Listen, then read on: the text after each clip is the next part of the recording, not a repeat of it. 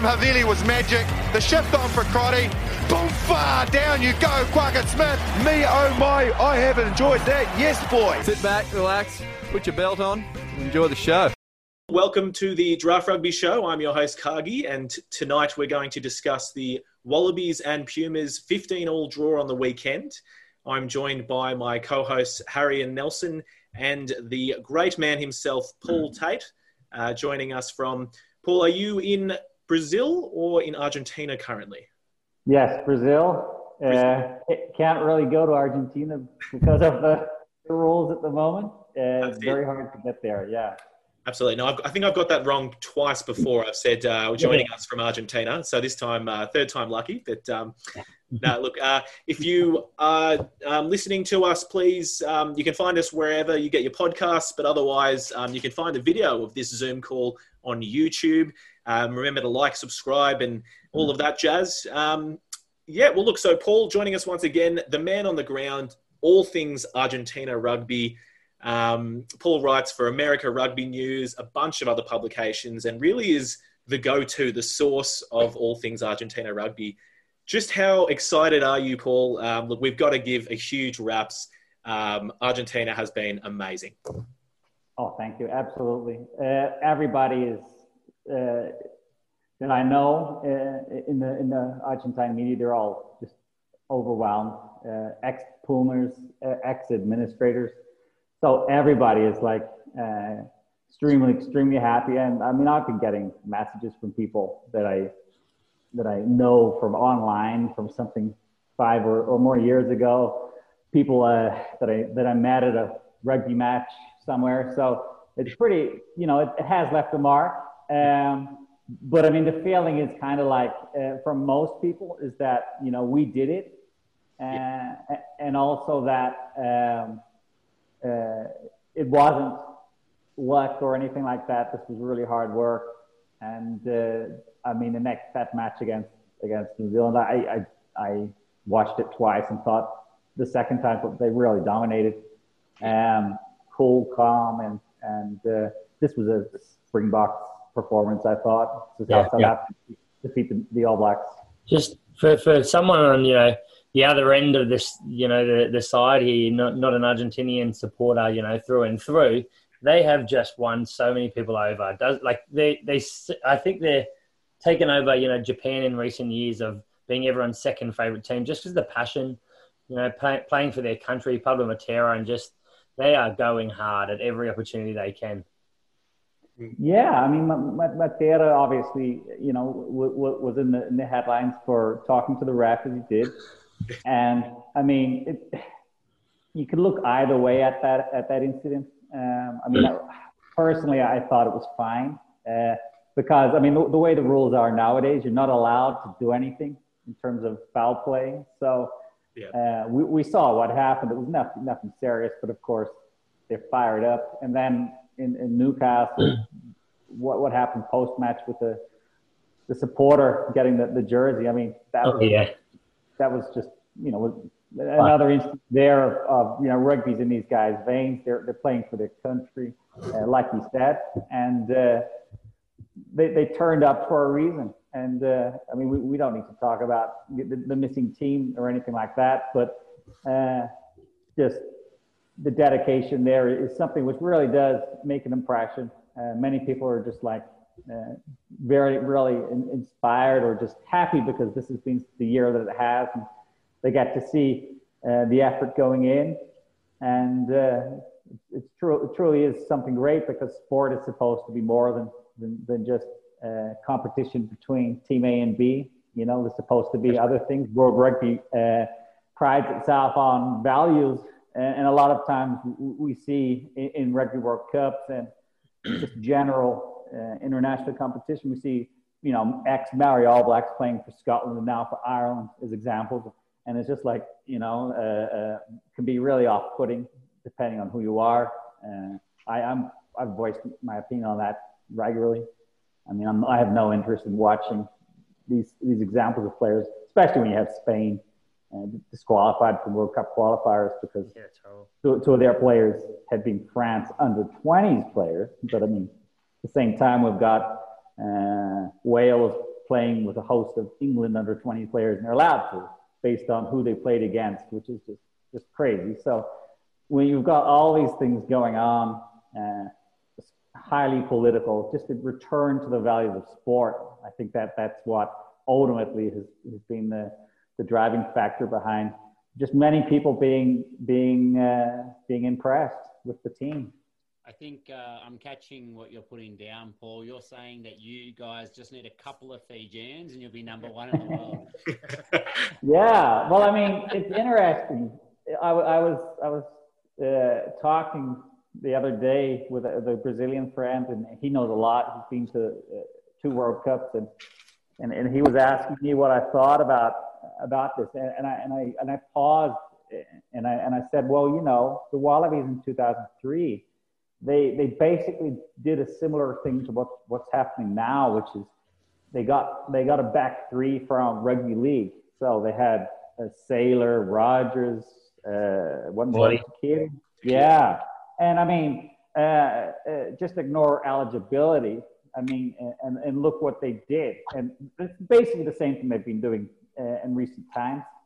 Um, so Argentina compared to that, I mean, if, if we talk about that quickly, that opening game in Sydney in the World Cup, that I mean, Australia way, way better in, in all areas. Argentina just uh, mentally inferior. Uh, a few amateur players involved, a lot of professionals, and, and, and, above all, they're just not good enough. Australia a much, much better team. Um, so what's happened from there to now is, is pretty noticeable in, in certain positions, especially the wings. I mean, yeah. Today, today the Pumas wingers are, are, are world class, and they never were. Uh, they were always okay. Yeah. Now they're world class, and uh, so it's really good because the last World Cup in Japan, they, they refused to even go down that that route because they were they were Jaguares first. So mm-hmm. you had to be exceptional, even if you were, you know, clearly deserving your opportunity. You weren't picked. So I mean. Uh, that change has really revolutionized them. And I mean, you would probably say that that the, the Jaguares uh, and European-based Pumas wingers, they are, you know, Fijian caliber. Some of these guys are really, really exceptional. Sure. Yeah, there's there's some brilliant players coming through, and you definitely have, you know, some small agile wingers. You've got, you know, guys that are rejuvenating that sort of style of play as well, which is pretty awesome. Um, similar to we saw in the World Cup with you know, Cheslin Kolbe and a few other smaller guys coming out and, and really making their name on the international stage.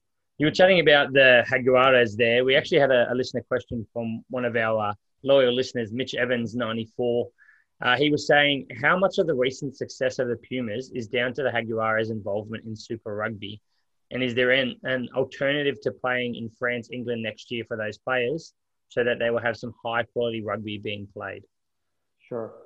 Well, definitely, uh, it was tremendous, of course, but this is a not a, a, a single factor. This, this is multifaceted. So, I would I would say that what happened was uh, essentially where there there were already players abroad in certain positions, or where they did move abroad, then Jaguares were able to to convert into producing new players. So in, in terms of wings, we can definitely say that's what happened. So Imhoff was already in Europe from 2011. Yeah. Uh, Cordero left after, uh, I want to say 2016, maybe it was 2017. The point is, his departure, then along came Delguy, based, based on being a available spot.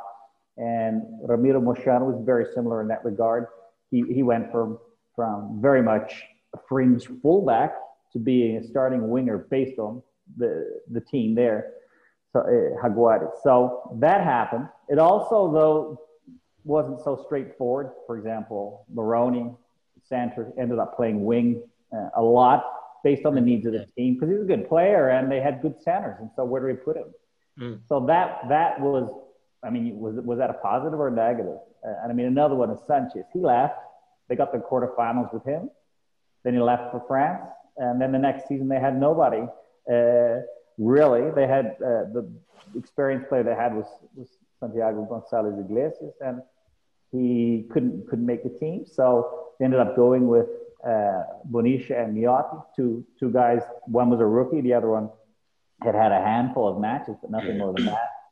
And uh, I mean that went really well. So they that was a that was an example there of Jaguares definitely improving the the number of, of players and, and benefiting all around. But I, I think the best answer to the question would be that that they they put all their eggs in one basket with Jaguares. And the Pumas last year, the World Cup, that's what they were. Uh, there were obviously a, a few exceptions. Uh, uh, uh, Sanchez, Bichette. Um, I think that was it, to be honest. Three names. So, uh, you know, they didn't pick Imhoff. They didn't pick Cordero. They didn't pick Gomez Cordele and, and, uh, and other names. So what's happened? Have, what's that? Facundo Isa as well. I didn't pick yeah. him. Yeah, didn't pick Isa exactly, and they admitted that was a mistake. Um, well, they didn't they didn't explicitly say it was a mistake, but what they did say was that Javier Ortega Desio he was dropped. He's not in the rugby championship. He went to play for the next 15, Argentina 15, in the South American Four Nations, and he and and they, and they, and they, they made it clear. They said, look, he, he wasn't good enough last year. Hmm. That was it. And at the start of Super Rugby, the, the matches we did get, he was out of favor. Yeah. So they didn't specifically say, yeah, for, sorry, Facundo, you should have played.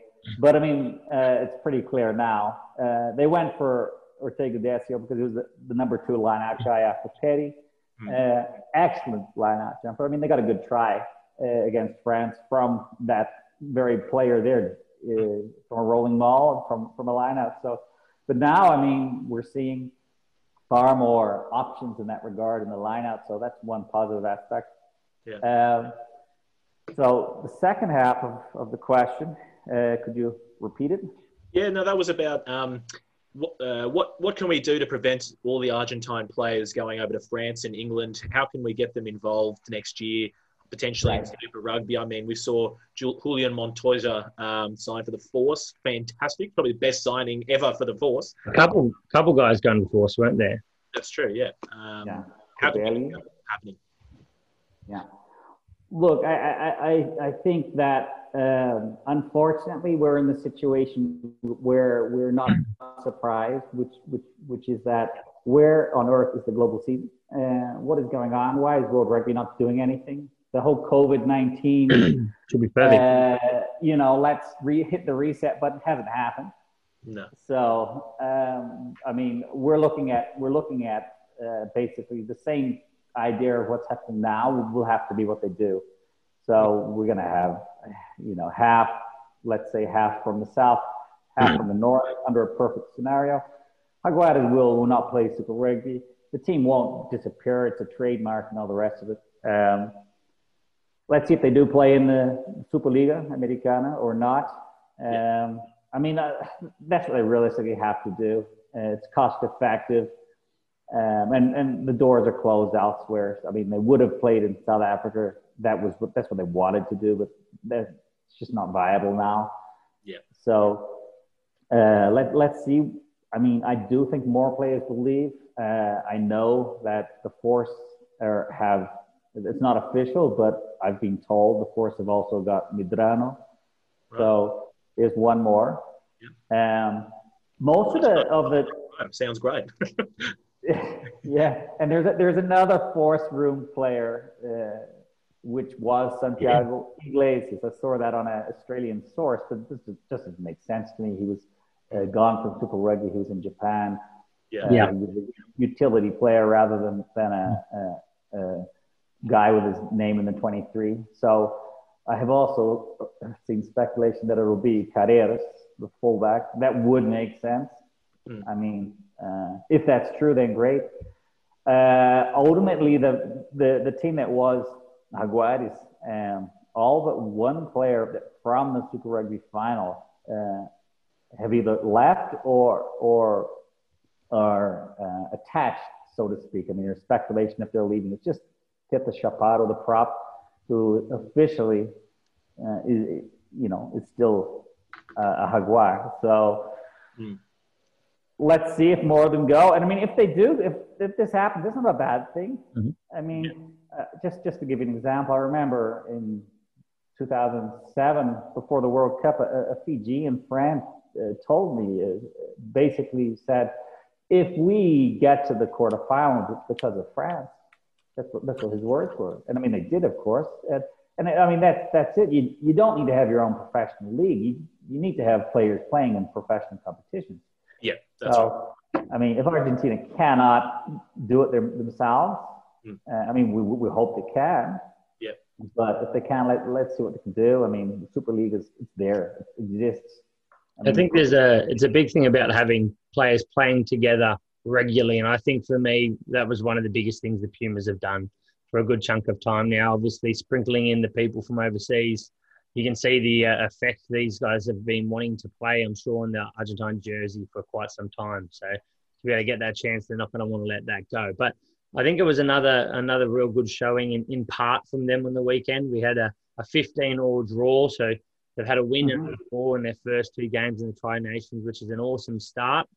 This one uh, could be said it's Hodge versus Sanchez in terms of off the boot. Both got four Yeah. kicks um, at McDonald Jones Stadium in Newcastle. So we haven't played many games there before. Uh, I think we had a six nine loss against Scotland there. So we are. It's an improvement for Australia. yeah, we're, we're, we're improving. Um, Harry, do you want to take us into the injuries? Yeah, yeah. Um, obviously, you guys, you guys had a lot of injuries in this game, which you know when we when we get on to talking about next week's game, uh, it's going to raise a lot of questions that we have for you.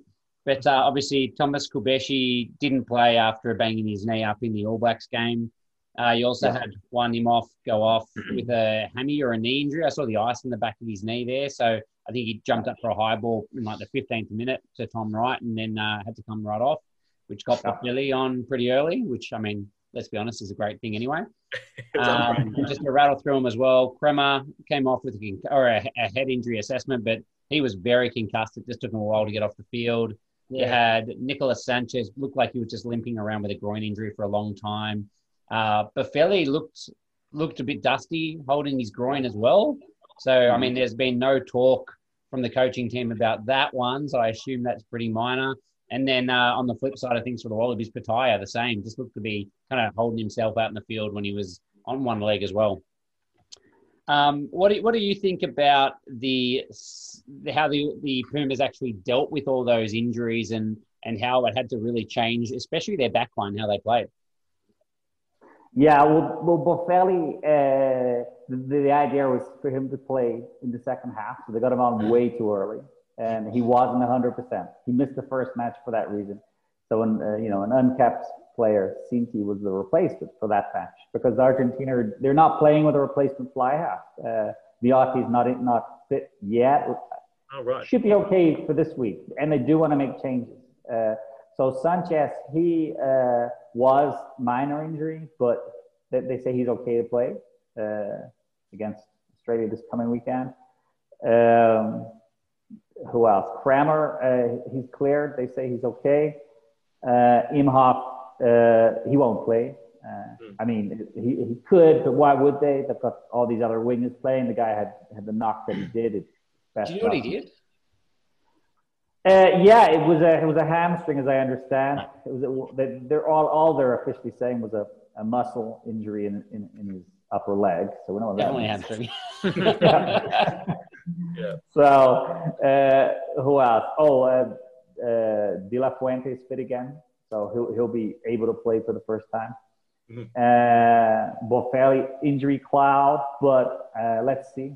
I'm not sure if they'll play him or not. I think I mean, I I would I would suggest Cordero will probably pull replace him off because uh, why would you start Boffelli if he has a minor problem? There's also Moyano who who's there, and I mean, plays in France for goodness sake. You're not going to fly him over for nothing. Moyano's there, right? I didn't realise he was, Yeah. was with the squad. Rather. All right. Well, look, Paul, I, I will stop you there because you're um you're putting out some spoilers for the the preview. We'll get to um, a little bit earlier uh, later on. Um, talking about this game. Um, look, uh, so this the Wallabies in Argentina. Uh, the Wallabies dominated possession with 63% possession and 70% territory. Um, I think we were all certainly worried about uh, the Wallabies matching up in terms of physicality. But uh, I think, particularly in that first half, the Wallabies came out absolutely firing. So um, it certainly it, it, didn't seem as if Argentina was had gone quiet, but um, I think the Wallabies was were probably the more physical of the two sides, and I don't think we all expected that um, coming into this game. So, uh, what did you make of that? Yeah, I thought Australia were far better. Um, I mean, I went after. I mean, when him basically when off went off, I was saying to myself, we're looking at a 30 to 10 defeat, something like that. Not because of the player, just because Australia was with everywhere. Mm-hmm. Argentina were in their own half, uh, and and Australia were, were phase after phase. They were getting breaks. Uh, Argentina was able to, to just uh, trust the, the player outside them and ultimately hold firm. And uh, they have mentioned Cheika for his uh, rugby league influence in the defense. I think that was pretty evident. Uh, yeah. Ultimately, I thought Australia deserved uh, to win by uh, by. Uh, I mean, I don't don't want to give a score line, but uh, clear victory. And I, I, thought they were really unlucky, and obviously not to score. Petaia was, you know, you can't blame him for that. I mean, in another ground, it was a try because it depends where the dead ball line is, is painted, doesn't it? Yeah, absolutely. So, uh, uh, yeah, it's a, it was a funny one. I think we came out firing, but I mean, you touched on it. I mean, we had the chances, we created the chances throughout that match, but I, I think we just failed. You know, the right at the moment that we had to score the last pass or whatever it might be we we had too many errors and and there was still a fair bit of pressure from that defensive line from the argentines um, which made us make some mistakes especially at the breakdown as well a few forced turnovers things along those lines yeah, it was always, as you said, Nels, the last it was the last movement. So it was either last pass, or drop ball, yeah. or that's when we'd concede a penalty. Um, yeah. And that's that's certainly credit to. We talked last week about how good Argentina was at deciding which rucks to commit to and when to just fill the field. Um, mm-hmm. And so it certainly was was part of that was uh, uh, Argentina picking their moments, holding the line for quite a long time, and then picking the moment to go in there for a steal. Um, and the Wallabies just couldn't seem to capitalise their momentum, um, which I guess has been typical of the Wallabies recently. But um, yeah, I think. What did you think of the kicking game? We talked a lot about last week how important the kicking game was going to be. So not only for penalty goals, but for ter- for territory. Obviously, sorry, I've said the Wallabies ended up with more territory, but um, I think Hodge was very good in that regard. Sure. No, I thought uh, the critics of Hodge should really uh, ease off. I think yeah, he missed the missed the match winning opportunity, but I mean, just his general play was excellent. And the guys been thrown in there. I mean, Australia have realistically have not had a had a first choice ten for a number of years. I mean, the World Cup it, changed in the tournament. Uh, you know, people wanted Kurtley Beale to play ten. You know, all kinds of examples.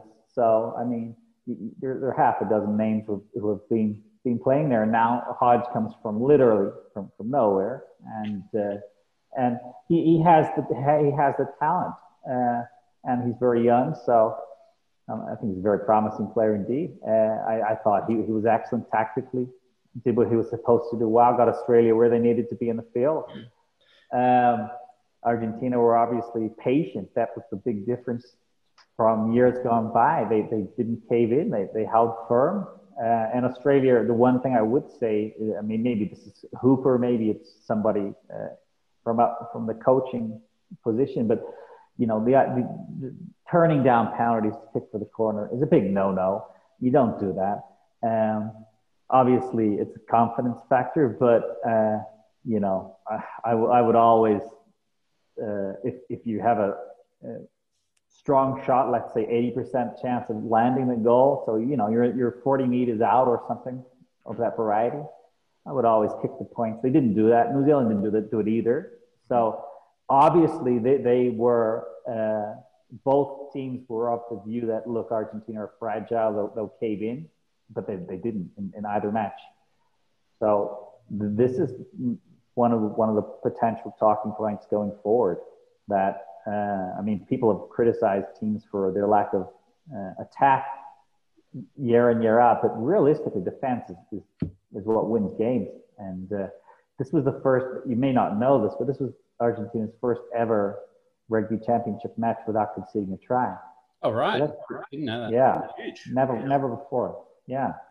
So, uh, uh, I mean, uh, uh, was it 12, 6, 12, uh, 15, 6, Halftime. I believe? Yeah. you know, Aus- Australia were, were 15 6 up, I believe. And I mean, getting back to a draw, that was a, that was a victory realistically. And considering how play went, I mean, Argentina had no try scoring opportunities. Unless you want to talk about full time, uh, you know, and there have been people questioning what happened there. You know, was that a penalty uh, taken without the ball or, you know, possibly penalty try? I, mean, I, I don't know. But I mean, just getting a draw was a victory because you, you're, you're playing Australia in Australia, and they've got essentially 60% of, of the, the possession in the territory, and, and you're coming away with, with that, you know, Yeah. a week after.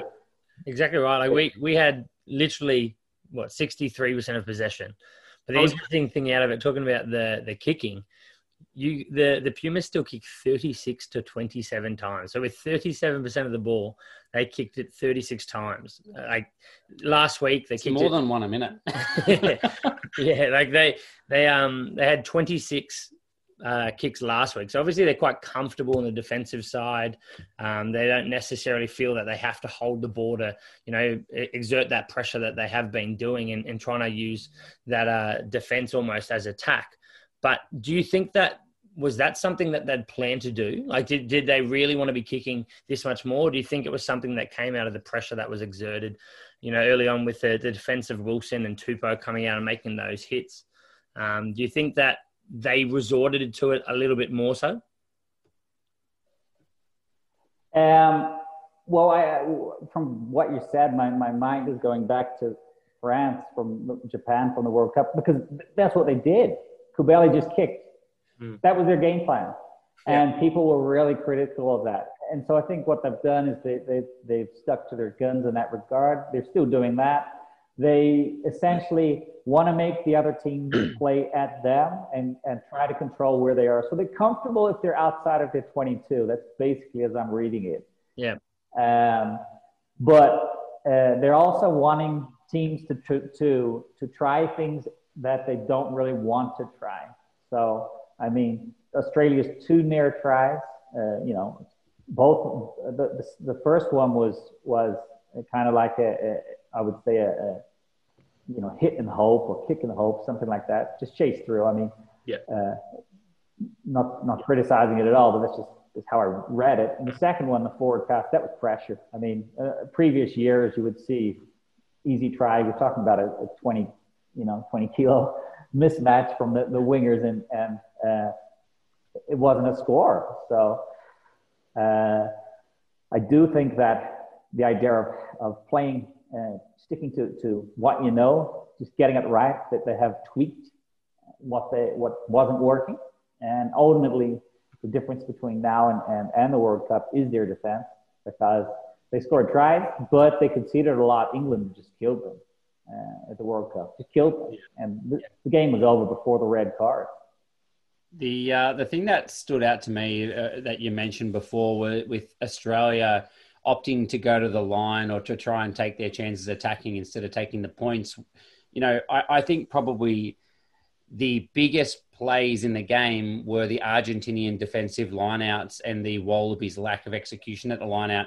You know, the Wallabies had 22 lineouts to throw in against the Argies, who have now been very good two weeks in a row defending. I think you had Guido Petti steal two five meter lineouts when the Wallabies were hot on attack, trying to actually convert some points. And then you had Yeah. another one with Brandon Paenga-Amosa not throwing straight when it wasn't even contested. But that that was a huge play for me to do that twice in a game to actually, I, I, guess, rob the Wallabies of that opportunity. And it's, it's been such a strong, a, such a strength for the Argies. And Guido Petti has just gone from strength to strength in that area. Yeah, I agree. I mean, uh, I, I, a lot of people are talking about him as one of the great Argentine second rowers. Uh, uh, so right up there. Uh, I, I, I would also place his name in the conversation of the best lineout workers. Uh, I Yep. mean, who, who is better? You know, you, you, you tell me. So I, I think I think that uh, he's exceptional there. Uh, really reliable. Uh, but what they've been doing is also with that is is they've moved away from just him getting uh, nine per match. So more guys in the air now. That's good. But Petti on defense, he's, he's going going to challenge, and you know those two ones he did win. They they were really really important, obviously. Yeah, I think they're, they're game breakers. Yeah, I don't think we've said this with we've said this many times before, but not probably not with Paul. Um, I think Guido Petti's easily one of the top three locks in the world. I think you've got to put Brodie Retallick, perhaps Itoje up there, but Petty is just uh, amazing in all facets of the game, really, isn't he? I think, and I think you could be right. I think he's probably the best uh, line-out operator in world rugby. You'd have to say. Um, so fantastic from him. Now, look, I do want to remind Paul, um, it was an Argentina home game on the weekend in Newcastle, um, your home ground. Um, but but no, look, I think I think a valid point was to, to do with Argentina kicking a bit more. When you when you are defending the whole time and you are pinned in your territory, you have to you have to kick naturally to, to get back out of um, territory. So I think the the stats there kind of illustrate how the game played out that way. But um, no, look, talking about Argentina forcing Australia to do uh, other things or things they don't want to, I think that's that's spot on. I think um, the grubber through. Look, that that showed for us. That showed Hunter Paisami just has skills upon skills upon skills in terms of um, you know we didn't know he could do that, but still it's a lower percentage play. So by filling the field and making it so difficult to to penetrate, you're forcing teams to throw loopier passes or put kicks through in, you put in lower percentage plays. Um, so that that just is test, plays testament to Argentina's defense. But Hunter Paisami, he is. I think I, I went back and listened to our podcast last week. We said he's certainly one of the better Wallabies, and that it would be very hard to drop him from the team. But I think um, he's almost one of he's getting up there as one of our most important backs. I just think um, the battle against Chocobares this week was fantastic. Two uh, very young inside centres who both have 100% success records against New Zealand. I mean, what more can you want? Yeah, I, I can't wait to see that that combination with him and Jordi Petaia build Jordi Petaia, you know, maybe not making all the right choices at the moment. I, I was quite frustrated on a few occasions on the weekend, that's for sure. But I mean, for me, he's got all the skills. These two guys are going to be playing together, you know, week in, week out for Queensland uh, next year. And I, I can't wait to see that continue to build. We, we were touching on the line out before. I think something that frustrated me a little bit was that I thought the Wallaby scrum was was really dominant early on, very early on in that you know that first half. They they were very very solid, and we just couldn't seem to get any pay out of it.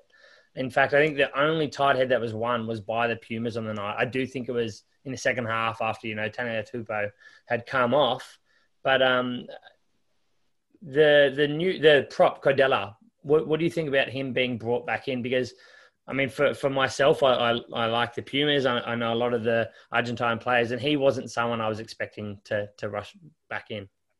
Yeah, well, I mean, he's 35, so there you go. Uh, his last last cap was against Georgia, and that was in 2013.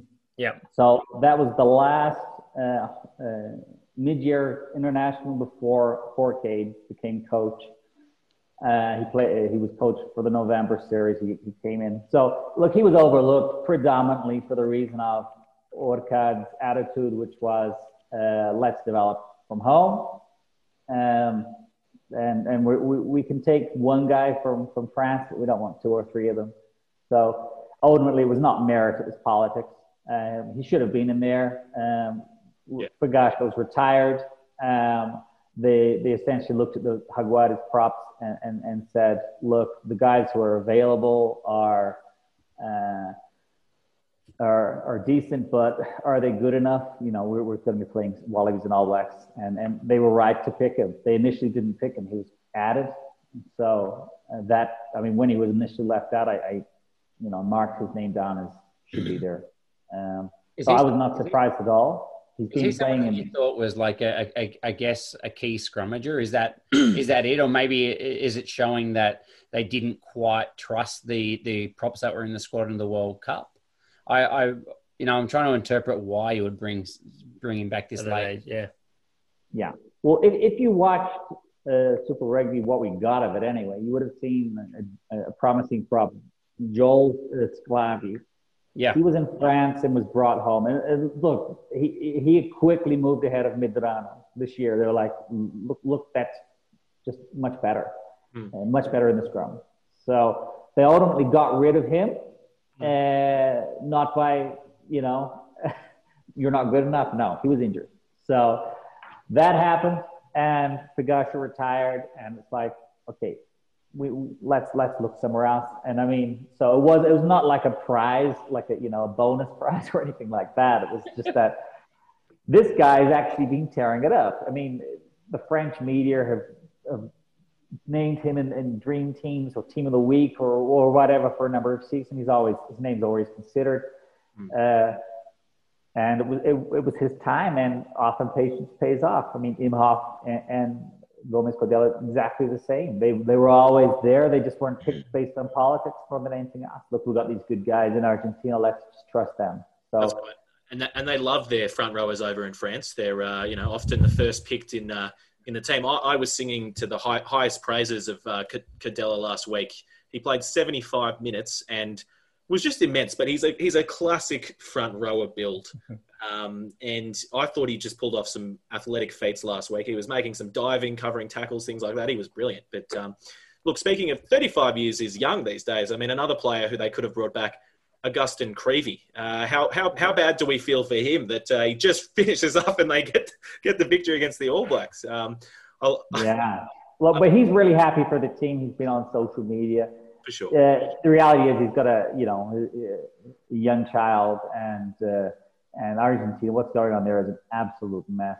I mean, I don't want to get into it here, but uh, let's just let's just say that anyone who had an offer from London Irish and, and says no, you, you're pretty crazy. So he got the offer, and they wanted him right away. So that's what's different between him and some of the other guys. Like Orlando, he's going to England uh, in December. It's already official, but but he was he's playing uh, uh, in the Tri Nations. So that was that's basically what happened with with Creevy. They wanted him right away, and he, you know, of course, he should have taken it. Did the right thing. Absolutely. Um, but I mean, look at the age he is, and look look at who they have. Montoya, for goodness sake. I mean, he actually took over Creevy in, the, in the, the World Cup itself. So yeah, he did. uh, you, you could debate who would be starting now. Uh, Yeah. But I mean, it, it's a good thing and a bad thing because obviously bad for the player involved. But I mean, Argentina do have other players, and uh, Yeah. uh, I mean, Sokina was brought back from England to play Super Rugby, for example. Just on- um, I was one, say, just, the- just on that quickly, um, are there are there any other players that we haven't thought of, international players that would be starters or on the bench? I mean, the only other player I can think of at the top of my head was Thomas Lavanini. Um, Yeah. But uh, is there, is there anyone else who you could pick from overseas, England or France, and could um, immediately start the, the Argies team? Yeah, Lavanini is the big one. Uh, uh, I mean, right now, I'd probably say no. Uh, but uh, there are some, some players you would say are in the conversation. Uh, for example, there's an uncapped guy called Axel Muller who plays for, for Brive. And I mean, he's uncapped, so you can't really say much more than that. But, uh, you know, he's re- really good. Uh, would be in an opportunity on merit. Uh, other players, I, I can't realistically say. I think they're basically all got the call up. Uh, Yeah. Okay. Uh, Moroni would be there if he was fit, but he's injured. Uh, he's joining Leicester in December. Uh, Pichetta was dropped. Look, the guy's the guy's uh, 34. Uh, it was time look somewhere else. That's good. I just wanted to see if there was anyone. Uh, you, usually come up with some players we haven't heard of, so I, I thought. Um, no, I thought we had the bases pretty well covered. Look, speaking of players from overseas, we mentioned him before. Facundo Isa. Um, I thought, look, Rodrigo Bruni has a great game. Two, both uh, Bruni and Isa are both 27 years old, about the same size. Uh, but for me, Isa is just one of the most explosive players uh, in world rugby. And I think he showed that when he came on at the end of the game. He was immense. Just a few carries and hits. Um, I thought he's fantastic. Surely he's going to be pushing for a starting berth. Yeah, that Yeah. Um, that back row is got to be you know one of the best in the world. It's Matera, Kremer, Isa. You know, I, I can't think of a, a, a back row pairing that I think are, are better. South Yeah, we're, we're, we're pretty. We're, we're, you know, over here we're we're pretty confident. You know, very happy with them. In the past, we've, we've had one or two good back rowers in, in the Pumas, but you know, often often they've carried them, like Fernandez Lobbe, for example, just phenomenal.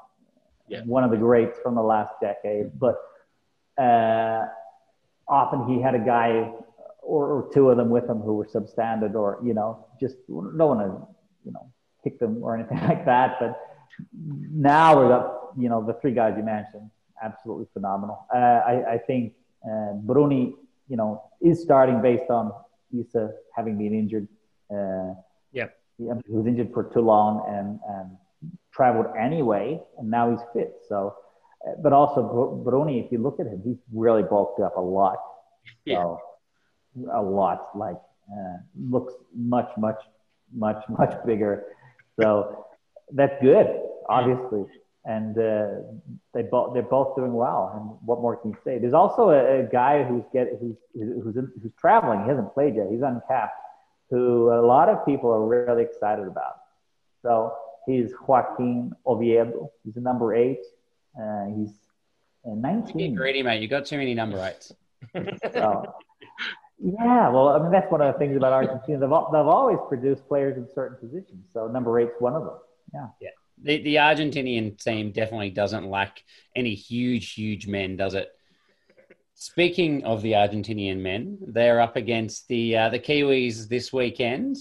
And before we go to the Argentinian side of the uh, the equation that we kind of touched on a little bit earlier, what do you see from the New Zealand approach? You know, and I, would love to hear a completely different opinion than my own because I hear myself talk too much.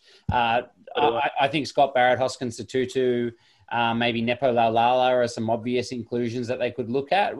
how do you see it unfolding from New Zealand? How do they try and counter this defensive wall that seems to be almost impenetrable at the moment? Sure, I, I think the I think the All Blacks are obviously all of the players are excellent. They're all world class. The one thing I would say is is about Barrett, Beauden Barrett at fullback. Is, is, is that what we should be doing? You know, uh, Argentina did that for a long time.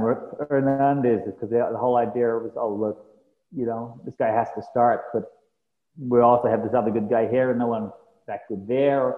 But Argentina is different than the All Blacks in that regard because New Zealand does have the good players everywhere. So I think they need to fix that. And and and also number eight. I mean, well, hold on, Paul. What, what would you do? We're, we're very deeply divided on this topic. Um, right. I, I, I said that uh, the, the two boys love Richie Mo'unga and think he has to start.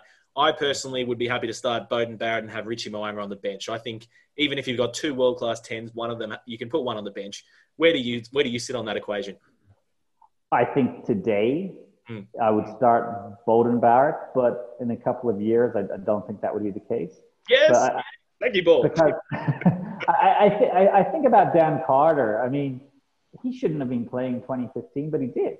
Uh, yeah. And, and they had Barrett and other players, but basically Barrett got some starts against Argentina in, in the 2013 2014 period. Mm. Uh, but uh, but uh, Carter was playing South Africa and the Wallabies. And so, I mean, that's, that's what they should be doing. Uh, yeah. That should be the attitude as I see it. Also, Jordie Barrett, what's his position? Yeah. Not a wing. Fullback. Yeah, fullback. He's not a winger. This, yeah, even the All Blacks coach said Jordie Barrett's the best fullback in New Zealand, and yet he's not playing fullback. So is, you said Argentina have done it for, for a number of years. This is one thing that the Wallabies, you know, got tore apart in the last sort of four or five years, playing people out of position, just trying to get right. you know, your best players on the park, put them in different positions. And I, I don't think it's working for the All Blacks at the moment. You know, we we've got, as you were about to touch on, Ardie Savea is just world class. But there's there's the balance at that back row isn't there yet at the moment for me mm-hmm. with Cane and, and Ardie, and, and Frizell hasn't really been ste- stepping up. But um, I, I, think there's going to be a couple changes. I, I, I, think we've got to see Scott Barrett back in for Tupouniua. Uh, Scott Barrett was injured, was he? No. Or was he just starting Tupouniua? That's crazy for me, to be fair. But um, yeah, so onto the uh, Argentine lineup. You were touching on it before. So we know Imhoff's not going to be there. Do, do, we think Sanchez is going to be rested? And, and if so, do we see Miotti come in, or, or how do you see that playing out? That's what I suspect. Uh, we're going to know on uh, uh, tomorrow, Tuesday. We're going to know exactly what's happening there Right. uh, because Miotti was unable to play in the first two matches based on injury. Uh, nothing serious. He got a, a knock in the in the warm up against Australia 15. So simply uh, they opted, uh, looked at what they had and said, look, Carreras is going to cover fly half. Um, we're going to have other players on the bench. Mm. Uh, it, it worked out fine in the end, didn't it? However, it almost didn't because Boffelli, of course, was on after 15 minutes for Imhoff. So that was the, that was problematic. So I mean, I, I would be very surprised if uh, Sanchez does again start. Ledesma did say that he's going to rotate. He hasn't made it clear who he's talking about. He did say that he needs to assess how the players are. Um, that probably is what happens today in training. Uh, tomorrow, again, that's when we're going to get a good look at who, who the 15 are that he has in mind of starting. Uh, there are certain players who haven't played yet who realistically should be there. So I would say Juan Cruz Mallia, the, the, the center. That's who I would have thought would be your centre fly half cover. Right. And I was quite surprised that he wasn't. So obviously that was a game plan decision more than anything. Uh, I think he'll replace Orlando, so it'll be Chocobares and him. That's what I would guess. Uh, Cordero probably start on the, the wing with him and Delguy. Uh, that's probable. Carreras would be fullback again. Uh, Bertranou will, will be scrum half again because, uh, I mean, Cubelli's not going to play by the looks of things. So they won't change anything there. The back row and second row may change. I mean, I, I just saw speculations, nothing more than that at the point that Alemanno will uh, miss the game. More, more just on rotation than anything else. Right. Uh, and so the, the, that that'll probably mean Kremer moves to, to second row, Hmm. uh, and so you have a maybe Grondona starting at flanker in, Right. in, in his position. So the, the other one- the other one is is uh, loose head. So Tetaz Chaparro was uh, not injured, but I mean post match that his name came up as somewhat clouded. So I would suspect Mayco Vivas will play loose head. Um, the rest, the rest of the team, basically, a, a, as you saw, so you're gonna have Petti, Matera, uh, Chocobares, uh, Carreras. So you know, probably probably uh, five five or six changes. That's that's A lot. probable. A lot. But I mean, they, they need to, and this is the game to do it. You don't do it for the final match. You do it for the third. Uh, like uh, like I've been telling myself, uh, this is a World Cup uh, pool. We're talking about uh, four matches. Um, the good thing is it's done correctly. There's no midweek games. There's no, you know, no two games in four four days or whatever. Yeah. Yeah. Cool, death.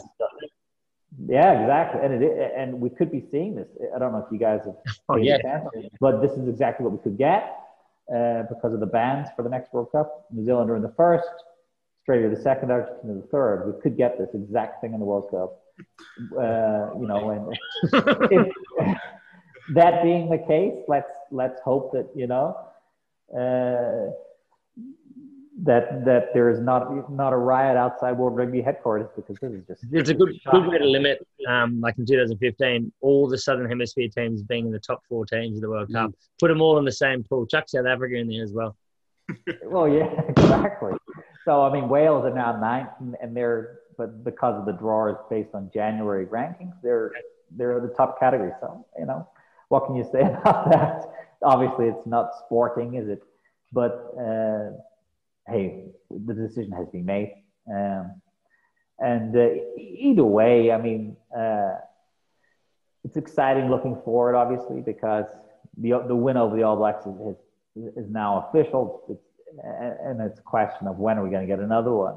And uh, I mean, hopefully it's sooner than than some others have had to wait. I mean, there are certain teams who who, who, who have not beaten the All Blacks for many many decades. Yeah, absolutely. We We'd got you to- uh, the Sorry. two big questions I think leading up into this game. The first one that I think is staring us all in the face is Argentina, Argentina's physicality and motivation was so incredibly high in that first game.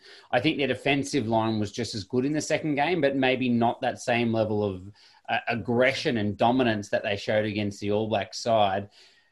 Can they keep that up? Can they lift that intensity back to the level that's needed to quieten New Zealand? Because you know, as, as Australia showed, if you don't do that, they can put a lot of points on you. How do they actually, how do they actually keep that up, or do you think they can? With the, the is the changes enough?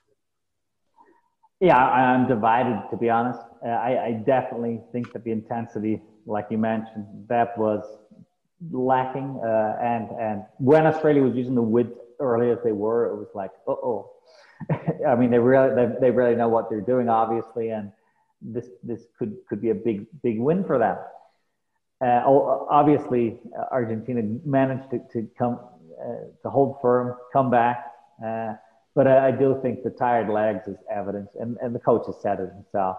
he he was asked post match uh, who was the better team, and he said, "Oh, Australia was clearly the better team in this match. Uh, they they had it on us. We we were backing up." And it was not only physically but also mentally really hard for the players to come back. Uh, they will they will go to the bench or to the greatest uh, roster uh, for for the, for these reasons. I mean, it's, it's just too hard to to play uh, this level of rugby re- repeatedly. And this is one of the things which I think Sam Cane got wrong when he was trying to you know tell the all Black supporters, ease off, please. You got you like he said something along the lines of fans don't know what they're talking about. Uh, well, I mean, can you just be clear with them? Say, look, we've we've played a lot of matches already, uh, and we were not at our best, and we apologize for that. But the opposition just happened to be very good. Yeah. So, so, so that I mean, Yeah, I mean, I, I don't know, don't know how you guys would, would sum it up, but that that's basically what was my take on it anyway. And yeah, I uh, completely agree. Actually, I think it's spot on. Yeah, no, I think that's very good. Oh, look, I think the question that we'd love an answer from is: um, Have you have you seen anyone find a good counter to that uh, defensive wall, particularly that line speed? We talked about last week, and I think we talked again a little bit about this week. The times when New Zealand has lost over the last few years has been that line speed in your face defense. It's the only, they haven't seemed to come up with a solution to that yet. Um, do you, have you found anyone? Has there been any teams that have found a solution against Argentina when they've been doing that? Yeah, well, uh, again, I would I would say they're they're. I mean, uh, well, Desmond has said we want to play like Argentina. We don't want to play like other teams, and that's a mistake we have made in the past. Hmm. And, uh, I mean, when I look at how New Zealand lost the matches, and this has been mentioned, uh, it's not my original, uh, it's not coming from me, it's other people have mentioned it. It's that England, Australia, and Argentina, they all did the same thing to beat the All Blacks. Uh, that semi semi-final match, for example, uh, that's how to beat them.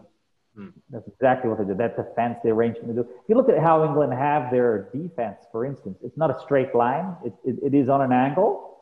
Hmm. And so when the, the, the ball does get passed, the line coming up is, is actually a straight line in terms of, of the angle.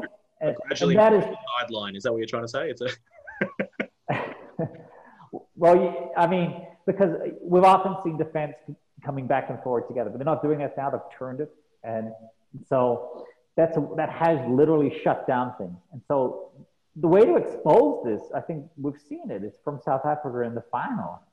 I mean, what what they did there was, I mean, they destroyed England in the final, yeah. and uh, absolutely. And so I would say I would say that that's that's what anyone should be trying to to to, to look at now to, to get a grip of of where to go, how how to defeat this this, how to expose it. Uh, so the, the whole the whole concept of why it's working for Argentina is trust the guy outside you. They never used to. I mean, they, they did, but in two minds. You're not you're no longer seeing the whole idea of the center comes up comes out to the wing, so they've got two on one out there. Then there's an inside pass, and suddenly there's a try through the middle. That's what we always saw. Mm. Uh, that, I mean, for example, the try we had uh, from from Australia against Argentina in the 2018 Pumas win. That that's what it was.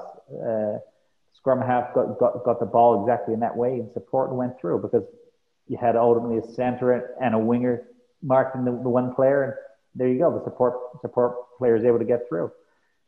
So mm. uh, the defense now is just it's a wall. So how do you beat the wall? I mean, do you, do you, kick, and, do you kick and chase? Well, I think that yeah, I mean, it, teams have shown. Like, I think we had a few occasions where we, you know, we, we were moving forward, we are making our meters, and we looked to little kicks, we looked to other things that you know, if if done perfectly, would have come off. Um, right. So, uh, there's something in that. I don't think we were too far off the answer on a mm. couple of occasions. Just yeah. able to convert it last week, but well, I think the the next thing for the Pumas is definitely, you know, how how do they start scoring points with tries, not just off the boot. You know, uh, regularly against the All Blacks, we normally say you have to score tries.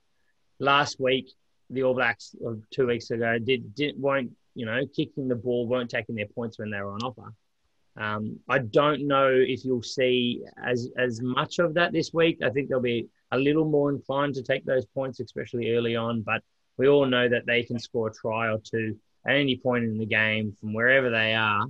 So mm-hmm. I think to, to beat the All Blacks, you, you have to score a try or two. So where, where do you see that coming from with the Argentina uh, Argentina side this week? Yeah, I, they, they will need to score tries. no, no question. Uh, I mean, I think tries are something which are uh, against good opposition. Tries are constructed. They're not um, I mean, sometimes they're based on luck, but ultimately they're the result of phase play, um, 12, 15, even more than that phases. And, and then the try, I mean, that the try that was scored uh, from Sanchez, I mean, they had advantage. He kicked, got, got the bounce. I mean, luck, of course, but that was, I can't, I, I, I cannot recall specifically, but we're talking about 15 plus phases. Yeah. All Blacks couldn't, couldn't get the ball. So Pumas were going forward, and, and, and that was that's what basically happened. So, showing there's a there's a weakness there at that place in, in that cover. I don't know if it's the 15 10 sort of combination and, and that 15 stop, slowing behind with, with Beauden Barrett there, but very similar with less phases of, of what the Wallabies did there. There was that, that space just in behind the line. Yeah, where Reece Hodge right. kick through. Yeah. Hmm. Um, look, I, I, guess for mine, uh, we've talked about the impressive set piece of the of the Pumas. Um, I think I said I've said this a lot over the last year, particularly that I think that particularly New Zealand scrum is nowhere near up to standard uh, compared to it has how it has been in recent years. And I feel like Australia playing New Zealand so often, we haven't been able to expose that enough or get the reward that I think we're due. I think the Australian scrum and front row is very impressive.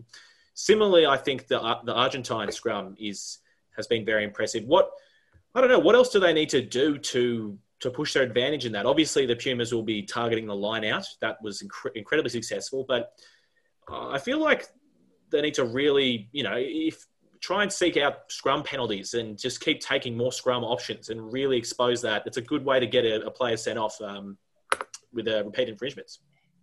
Absolutely. Mm. Uh, I, I, think one of the problems from the from the game this past weekend was that there was there was a lot. Both captains were were uh, not really happy with with the breakdown and how it was officiated. And I mean, uh, I'm not going to point fingers here, but ultimately they didn't really know what was going on. So there were there, were from both teams uh, definitely um, second thoughts about entering and uh, how is this going going, going to be uh, uh officiated, that kind of thing. I, I don't think we're going to see that again. So I suspect we're going to see far more uh, physicality at the breakdown from from both teams. Yeah, uh, Argentina that, that's what we will have to do. I mean I, I, cannot recall a single match where the the, the, the comments uh, from the, the, experts talking about an All Blacks loss did not mention that that they were out muscled. You know, mm. Uh, you know, if, maybe they want to want to want to say it was dirty play in terms of the '99 World Cup, but I mean, France destroyed them. That's that's end of story. They destroyed them. Australia destroyed them at the World Cup 20, uh, 2003. So uh, Argentina and the Wallabies, the wins they got over New Zealand this year, they were better. Hmm. So South Africa's basically the, South Africa is written for everybody uh, in the last well forever, but specifically the last decade they've, they've shown this is how you beat them. You yeah. want to beat Zealand, you've got to do this. Uh, because the whole idea of All Blacks are going to have uh, faster men to the breakdown. They're going to have quick recycled ball, massive accuracy, and, and the finishes there. So they're always going, going to be likely to, to win by a big score. But we've seen that it's, it's not so simple. I mean, get the physical, physicality there, uh, and the mistakes come. And so that's going to be Argentina's game plan, I suspect. Uh, definitely scrum line as you guys mentioned, but also the breakdown, you know, Kremer and other guys, but basically that, that's what they're there for. But it doesn't, you don't need to be making uh, massive yards with ball in hand. That's secondary. You're there so you can literally smash the, the player's back. Yeah. And that, that, that's it. And, and then Matera, Montoya, and others can get over the ball and try to win a penalty.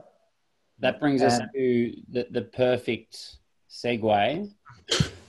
Who's going to win? Who are you tipping, and by how much? Ooh, tough. We're putting him on right. the spot first.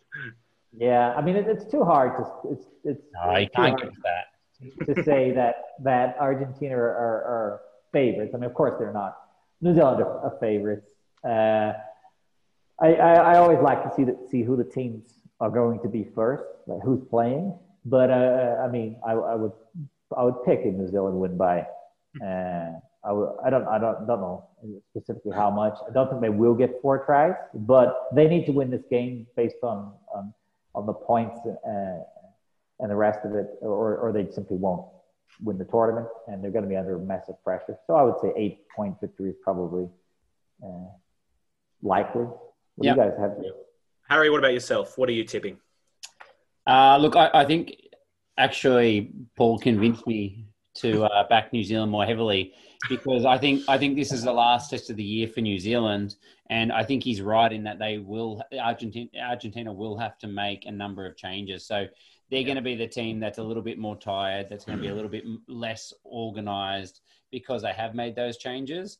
And I can see New Zealand just saying, you know, this is our last game for the year to really leave an impression of who we are and to right some wrongs that have been made over the last couple of weeks. So I, I think, you know, probably 12, 14 points is is not out of the question. And considering they put pretty much 50 on us, you know, I still think that's a decent effort for Argies on their third game in a row. Hmm. Else? Yeah, I'm on a similar similar wavelength. I think, especially if we do see you know four or five changes to the Pumas, not taking anything away from them. I, you know, I, I, don't think we'll see necessarily as many changes from the All Blacks. It's hard. It's hard to do this week after week against the All Blacks. I think we did really, really good week one and got them by surprise. Week two, I don't think we were, you know, inferior for a, a lot of that game. You know, first half, I think we we were right in that and it sort of got away from us. And maybe it was, you know, a physical week the week before, and now the Pumas have had a couple really physical weeks in a row after not playing so much footy. So Kiwis with the week rest. I, am going to go Kiwis by a couple tries. I'll say 15 just to be different to you. All right. Well, I forgot what Harry said already, but I will say um, New Zealand by uh, 12, I think. Um, I think I, one of the things Paul said earlier, uh, when we first had him on to, uh, to the pod was um, that, you know, uh, there's lots of talk about Argentina's win and, uh, you know, I don't think anyone was really calling it lucky, but I think we can say from experience that uh, you can't you can't beat New Zealand with luck. There's no chance of that. No. Um, I would love personally for Argentina to beat New Zealand again. Oh, that'd be great. The, them losing the last game of the year would be enough for the team to completely load and players to leave overseas every which way, and um, you know bring balance back to the universe. Oh, that'd be good. But um, look, we can't. Uh, we can only but hope um, for that. So. Uh, one thing I'll, I will do in in rounding out the podcast, uh, I was got so excited when Paul jumped straight on and joined us that I forgot to um, get after Paul's Twitter handle, uh, which is at America's Oval. Um, so follow him there if you uh, aren't already. I think there's already about 4,000 people following Paul to get all the news in Argent- Argentina, uh, Argentina, Argentina and um, all of South America and America's uh, rugby news. Paul, I, I, see you tweet a lot about um, the Major League Rugby coming up and, uh, and a lot of the various competitions. So um, there's a lot of exciting things, uh, promising things coming up there. Um, and yeah, look, thank you so much for, for joining us once again. You've always uh, educate us with things we didn't know, players that we didn't know, stats we didn't know. It's fantastic having you on and just, um, just like the team themselves, seeing your passion for uh, for Argentine, Argentine, Argentina. Oh. God, I'm really struggling in this podcast. um, so yeah, look, thank you very much again, and um, we we wish you all the best uh, in Argentina this weekend. I guess uh, I, I would be remiss if I did leave. The, the guys will kill me for asking more questions. I have loads more questions, but I have to ask. What has become of my, one of my favourite players, Manuel Montero? Is he still just playing local rugby? Um, I think he's playing in Paraguay. Is that what's still right? Yeah, he joined the Olympia uh, Lions, which were the, was the Paraguayan team for the uh, South American Professional League. But no, now he has actually gone to Canada. He's going to be playing Major League Rugby for Toronto. Oh, really? Yeah. I thought, I thought that was um, Tuculet signed there. Did they both sign? Both. Yeah. Oh wow! Yeah. Right. Okay. Yeah. Good. Yeah, and they've got they've got uh, also. Uh, two Uruguayans from the World Cup in the back three, and uh, a couple of other Argies. So pretty interesting for South Americans. Uh, I think this this is a great time for South American footy. Uh, in America and and in Canada, they've, they've gone up and dropped back down a little bit, and you know South America. I think it's time for them to grow. This is just these last couple of weeks couldn't be any better in my eyes for not even just Argentina, but yeah, South South American footy with you know a lot of other sports not on at the moment. It's it's got to be front and center over there, and and hopefully with these players you know joining Major League Rugby and and the the South the South American League, we're going to see the the footy over there grow. That's it. I just want to give a uh, a quick shout out to the knowledge of the man that joins us as well. Uh, I remember in the last couple of years, a couple of names that he's thrown out to us where we were completely ignorant was uh, Kremer, Bruni, and Chocobares, and we had absolutely no idea who he's talking about. And now they're being raved about around the world for how well they've played in this international season. So, and I've always got my eyes uh, every fantasy footy season to try and see who you're going to name. So I'm hoping that we get a few Argentinians in the Australian squad. Has been rumoured at the moment, so you can keep kind of dropping in those little nuggets for all of us. Absolutely. Hopefully, the Reds and Waratahs and so on can, can, can sign some of these guys who are, because Delguy, for example, is on the market. Come yeah. on, get him. Take him. Tahs, Tahs need anyone at the moment. Like, we've got half the squad. Yeah, that's it. All right. Well, look, thank you very much once again, Paul, for joining us. Um, and we hope to talk to you probably in a couple of months uh, in the lead up to, to Super Rugby. So, um, look, I, we might not have a Jaguares team, but it sounds like we'll have some Argentinian players to talk about. So um, Absolutely. we would love to uh, for you to join us again. So thank you very much, and we'll catch you again in the next one. Thanks, mate. See ya. My pleasure. Thanks, Paul.